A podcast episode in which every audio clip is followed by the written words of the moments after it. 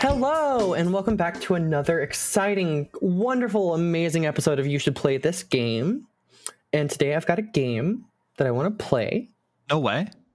Oh, well, I want to tell you that you should play it, but first That was a real called shot, by the way, uh, uh, predicting that this episode is going to be wonderful and all those other adjectives. Um, I'm looking forward to it. This is, I mean, it's episode 13. It's a Mhm. lucky episode. And this is also like one of my all time favorite games. Uh, But first, first, sorry, we're getting ahead of us- ourselves. Yes. My name isn't Booty anymore. Oh no, what happened? It's Allison. Well, right, I, well- I am me. I am the true truest version of myself right now because I'm so fucking hyped for this game, like genuinely. All right, But- cool. I'm I'm James. I'm- Let's get into it then. I'm also joined by James, and uh, I'm gonna talk about Fable. Ooh. Love this game. I I have also talked about this game on podcasts with James a previous time for a whole different show. Um, but dude, I I absolutely love Fable. Fable is such a it's such a banger. Like it really really is. Uh came out for the Xbox original. It was a launch title with, with the original Xbox in 2004. Fable was made by Big Blue Box and Lionhead Studios, uh, scored by Danny Elfman. Uh, No way. yeah, like genuinely. um, it is a fantasy game set in the, the land of Albion. It is its big like gimmick that it set and has been like it set this precedent and has been taken by so many other games of you can decide your own fate. You can be good, you can be bad. You have a karma system that allows you to track whether you've done good deeds or bad deeds. It changes your appearance and your how people interact with you, and it also changes the plot of the story. Um, this has been picked up by so many other RPGs out there, like Fable, or sorry, Fallout. Uh, Fable was inspired by Fable, Fable. wasn't inspired by itself. Um, um, but uh, Fallout, uh, S- Skyrim, so many other games that came after this. Uh, actually, I don't know if Fallout came after this, but uh, I was gonna say, yeah. I know Uh, that that was like a, a point and click at one point, but this game really like made it its whole whole identity of like the concept of your character and your actions determine whether or not you're good or evil. Like if you do a bunch of good deeds, you will literally generate a halo that floats above your head. And if you do a bunch of bad deeds, you will spawn horns from your forehead and marking you as a permanent evil person if you get all the way to one side or the other of the karma scale. Now, I um, thought Halo was a different game. No, that is a different game, but it does take place above your head within Fable. Oh, I see. They're ki- that's- connected. Yeah, no, it's a connected universe. Uh, um, Editor's note. That's not true. I don't think. I um, hope not. that would be a very different game. I do super love Halo. I Hmm. I could go on a rant about that, but we're talking about Fable. They Yes. both were Xbox launch titles too. Yeah. another connection. We're I've got some red thread. I don't. I'm connecting points it's all connected. It's all it's all connected. I don't know if this has a bigger story, but I've connected two points. Um, Yes. You what you've done is you've made a line. I have made one line. Um, but for the time, this was really, really big brain. It the and this game just really stuck with me in a way that I think is like super special. I I definitely know that I've got some rose tinted glasses, and this is super nostalgic for me. But I do re- frequently go back and play this game because it's on Steam as the uh, Fable. I believe it's Fable Anniversary is the the new release of this game. Um, it has been installed on literally every single computer I've ever owned.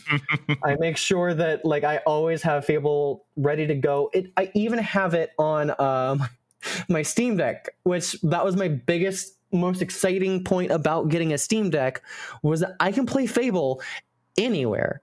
That's a first for me because it is an it is a game that I can't emulate on like my phone or something. I can take a DS game with me anywhere.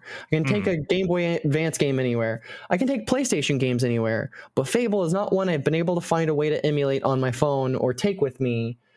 And now I can. I can just have that and I'm so excited.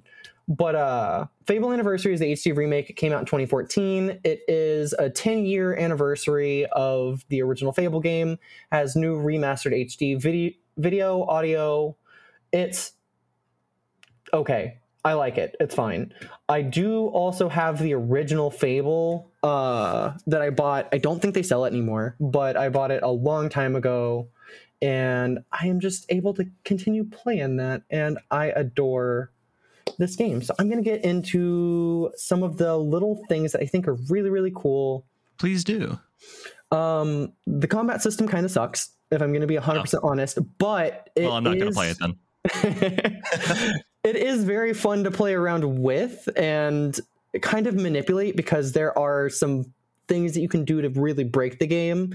Uh, and as an adult, I enjoy that kind of stuff. As a child, that's not really what I was into. The story is what I was most into, and it does have a very, very fun story. It's kind of by the numbers at this point. It has been a lot of the things have kind of been done and done again, but I mean, yeah, your game is what 19 uh, odd years old. If it was original then, it can't feel original yeah. now. Um 100%, but it was really original for its time and it really just stood out above the rest. Uh a lot of the one of the things that I really loved about this game and I will like literally lives rent free in my brain and I think about all the time are there these little challenge doors. Uh, they're called demon doors, and it is a giant stone door with a face on it, and it will give you like a riddle or a challenge or a thing that you have to do.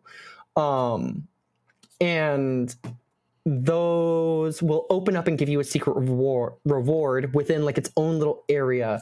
And this stuck with me so heavily that like genuinely one of my wants in this life is to make a demon door as my back door and have my backyard be a little wooded area that I can like sit in and read because all of the interiors of the demon door were the most quaint peaceful little zones of like it's got like a bookshelf and some chairs and some trees and some gentle music playing and a little stream and a little water fountain and like all this like nice little thing all protected in this like little bubble of just like no enemies, no nothing can get in here. You're just chilling in the demon door, and it's just so nice. I love is that. that. Is that where the cows are?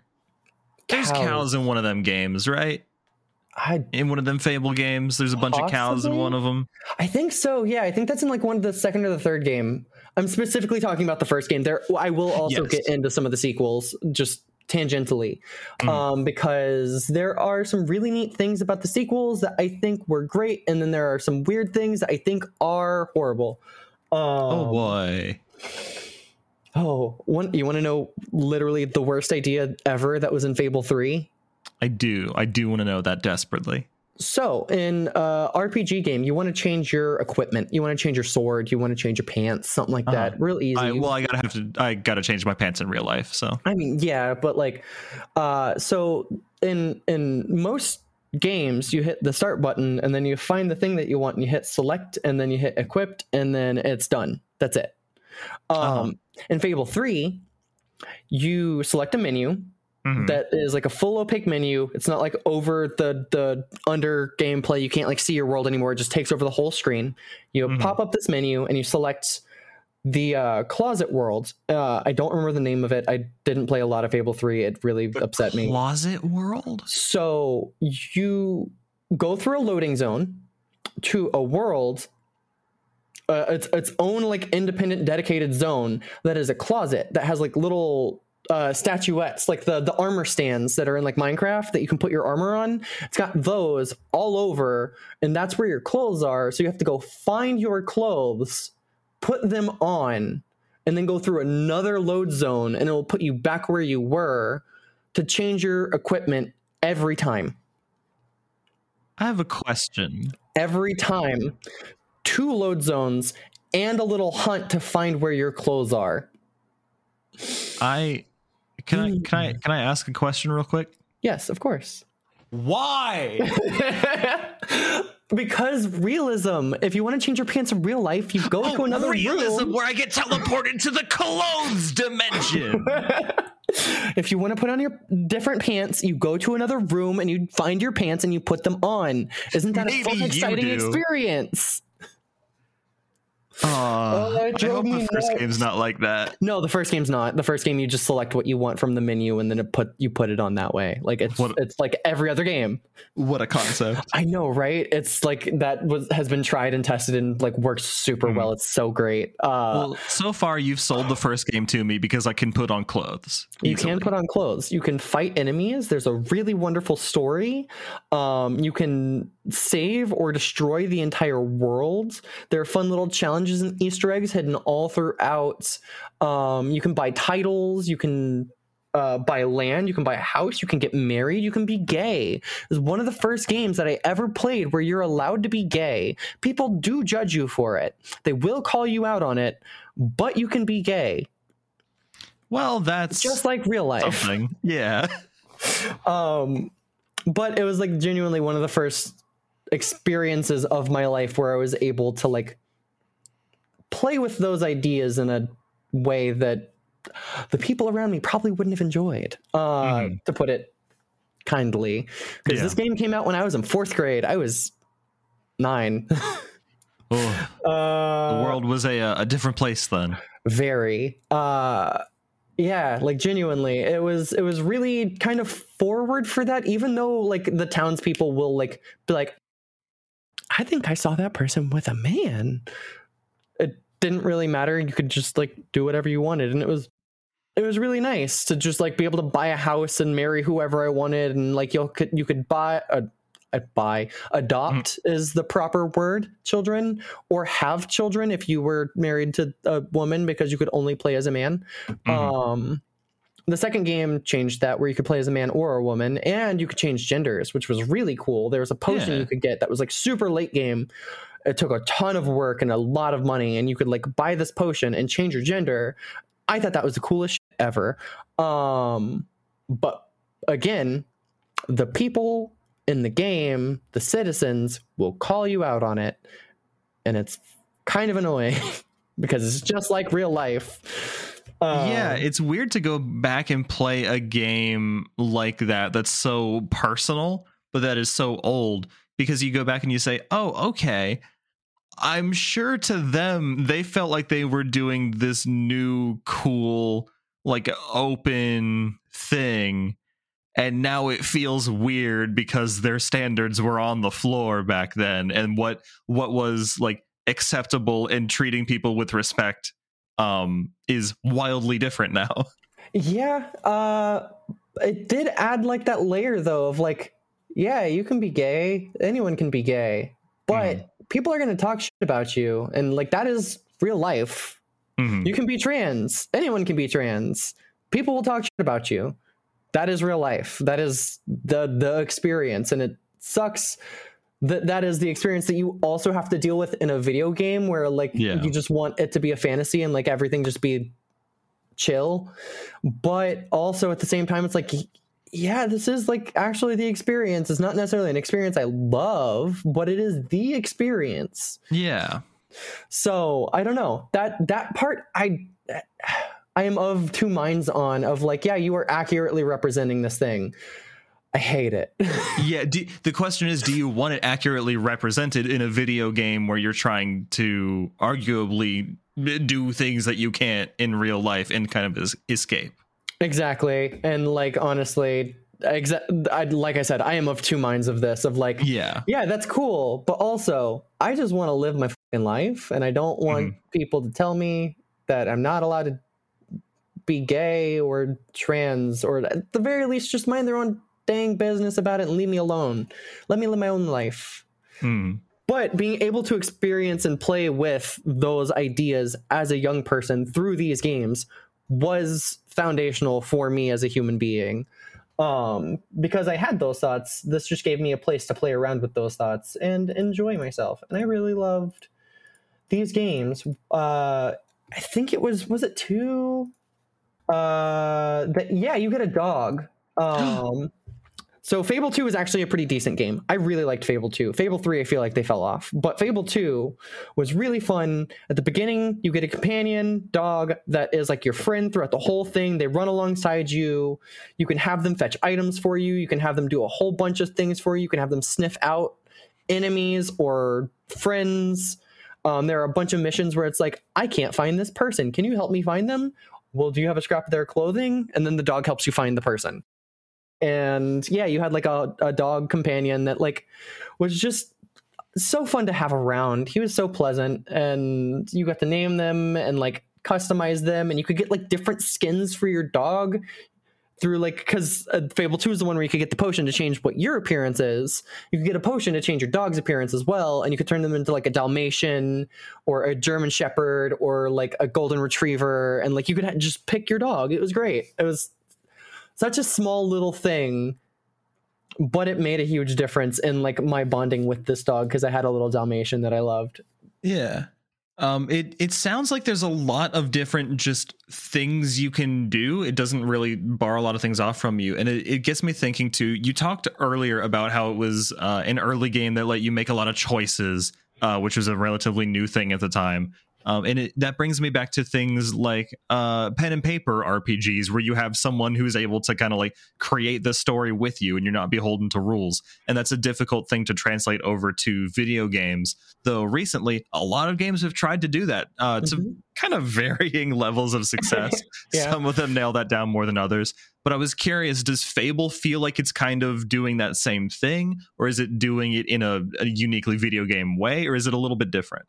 I feel like it does do a lot of those things where like it lets you a lot of quests will have multiple uh success levels so you could either out and out fail it and then like you just get a different result for that quest if you like mm, okay so there's a quest that I'm thinking of specifically where your job is to protect a load of boxes from bandits coming in.